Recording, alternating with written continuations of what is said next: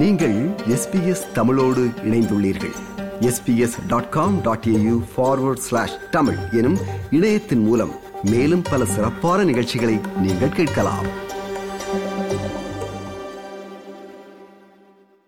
வருகின்ற பிப்ரவரி மாதம் இருபத்தி ஏழாம் தேதி நடைபெறவுள்ள ஈரோடு கிழக்கு தொகுதி சட்டசபை இடைத்தேர்தல் தமிழக அரசியல் களத்தில் பல்வேறு சலசலப்புகளை ஏற்படுத்தி வருகிறது. இந்த சட்டசபை இடைத்தேர்தலில் திமுக கூட்டணி சார்பாக காங்கிரஸ் கட்சி போட்டியிடுகிறது.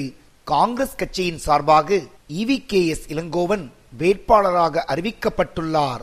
இந்த இடைத்தேர்தலில் பாஜக போட்டியிடவில்லை என்றாலும் கூட்டணி கட்சியான அதிமுகவிற்கு தனது ஆதரவை தெரிவித்துள்ளது. அதேபோல் பாட்டாளி மக்கள் கட்சியும் இந்த இடைத்தேர்தலில் போட்டியிடவில்லை. நடிகர் கமலஹாசனின் மக்கள் நீதி மையம் தனது ஆதரவை காங்கிரஸ் கட்சிக்கு தெரிவித்துள்ளது. இந்த இடைத்தேர்தலை நாம் தமிழர் கட்சி தனியாக சந்திக்கிறது. இந்த இடைத்தேர்தலில் அதிமுக இரண்டாக பிரிந்து தேர்தலை சந்திக்க உள்ளது. ஈரோடு இடைத்தேர்தலில் அதிமுகவின் முன்னாள் முதலமைச்சர்களான எடப்பாடி பழனிசாமி மற்றும் ஓ பன்னீர்செல்வம் ஆகியோர் தனித்தனியாக வேட்பாளர்களை நிறுத்துகின்றனர்.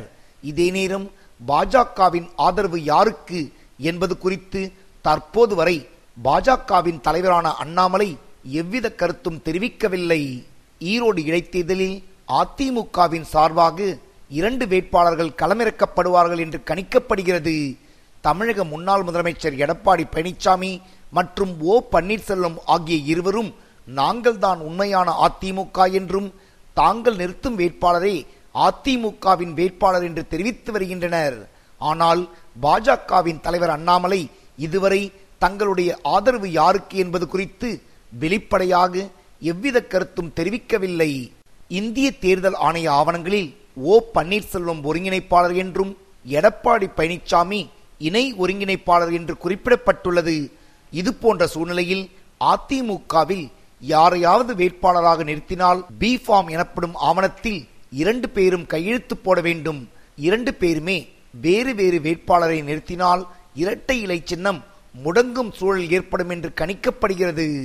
ஈரோடு சட்டசபை இடைத்தேர்தலில் அதிமுகவின் சார்பாக வேட்பாளர் அறிவிக்கப்படுவார் என்று தெரிவித்துள்ளார் தமிழக முன்னாள் முதலமைச்சர் ஓ பன்னீர்செல்வம். ஈரோடு சட்டமன்ற தொகுதிக்கான இடைத்தேர்தலில் அனைத்து இந்திய அன்னாரம் முன்னேற்ற கழகத்தின் சார்பாக விருப்ப மனு உங்களிடம் சொல்லித்தான் நாங்கள் வாங்குவோம். வேட்பாளரையும் உங்களிடம் அறிவித்து தான் நாங்கள் அறிவிப்போம். தொடர்ந்து எங்களோடு இணக்கமாக அனைத்து கட்சிகளுடைய எங்களுடைய கூட்டணியை விரும்புகின்ற ஜனநாயக கூட்டணியை விரும்புகின்ற கட்சிகள் தொடர்ந்து பேசிக் கொண்டிருக்கிறார்கள் அவர்களும் சந்திப்பாக நாங்களும் சந்திப்போம். அனைத்து இந்திய அன்னாரம் முன்னேற்ற கழகத்தினுடைய வெற்றி வாய்ப்பு மிகவும் பிரகாசமாக இருக்கிறது. அதிமுகவை இக்கட்டான சூழ்நிலைக்கு கொண்டு சென்றது. ஓ பன்னீர்செல்வத்தின் தரப்பினர் என்று குற்றம் சாட்டியுள்ளார்.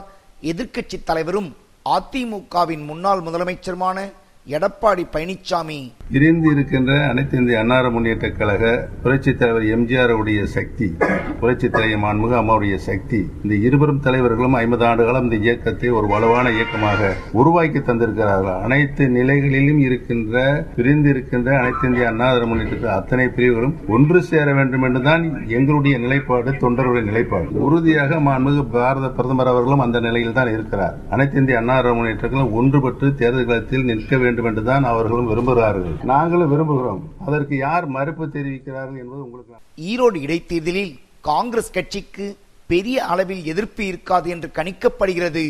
பாஜகவிற்கு தெம்பி இருந்தால் இந்த இடைத்தேர்தலில் போட்டியிடட்டும் என்று சவால் விடுத்துள்ளார் காங்கிரஸ் கட்சியின் தலைவர் கே எஸ் அழகிரி.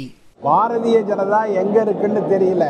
அதிமுகவில் நாலு பிரிவுகளும் நாங்கள் நிற்போம் என்று சொல்லுகிறார்கள். ஆனா எங்களுடைய கருத்து என்னன்னா தமிழகத்தில் பாரதிய ஜனதா வளர்ந்து விட்டது வளர்ந்து விட்டது என்று அண்ணாமலையும் மற்றவர்களும் சொல்லி வருகிறார்கள். அண்ணாமலை அவர்களுக்கு தைரியம் இருந்தால் ஈரோட்டில் எங்களுடைய வேட்பாளர் இளங்கோவன் அவர்களை எதிர்த்து அண்ணாமலை அந்த கூட்டணியின் சார்பாக இருக்கட்டும் நாங்க அதை ஒரு சவாலாக சொல்லுகிறோம். அப்படி அவர் நின்றால் அவருடைய அவருடைய துணிவை நாங்கள் வரவேற்கிறோம். ஆனால் அண்ணாமலை என்ன செஞ்சிருக்காருன்னா நேற்று எங்கள் கூட்டணியிலேயே பெரிய கட்சி அண்ணா திமுக தான் அவங்க நிற்பாங்கிறார் ஈரோடு சட்டசபை இடைத்தேர்தல் தங்களுக்கான தேர்தல் இல்லை என்று தெரிவித்துள்ளார் பாஜகவின் தமிழக தலைவர் அண்ணாமலை.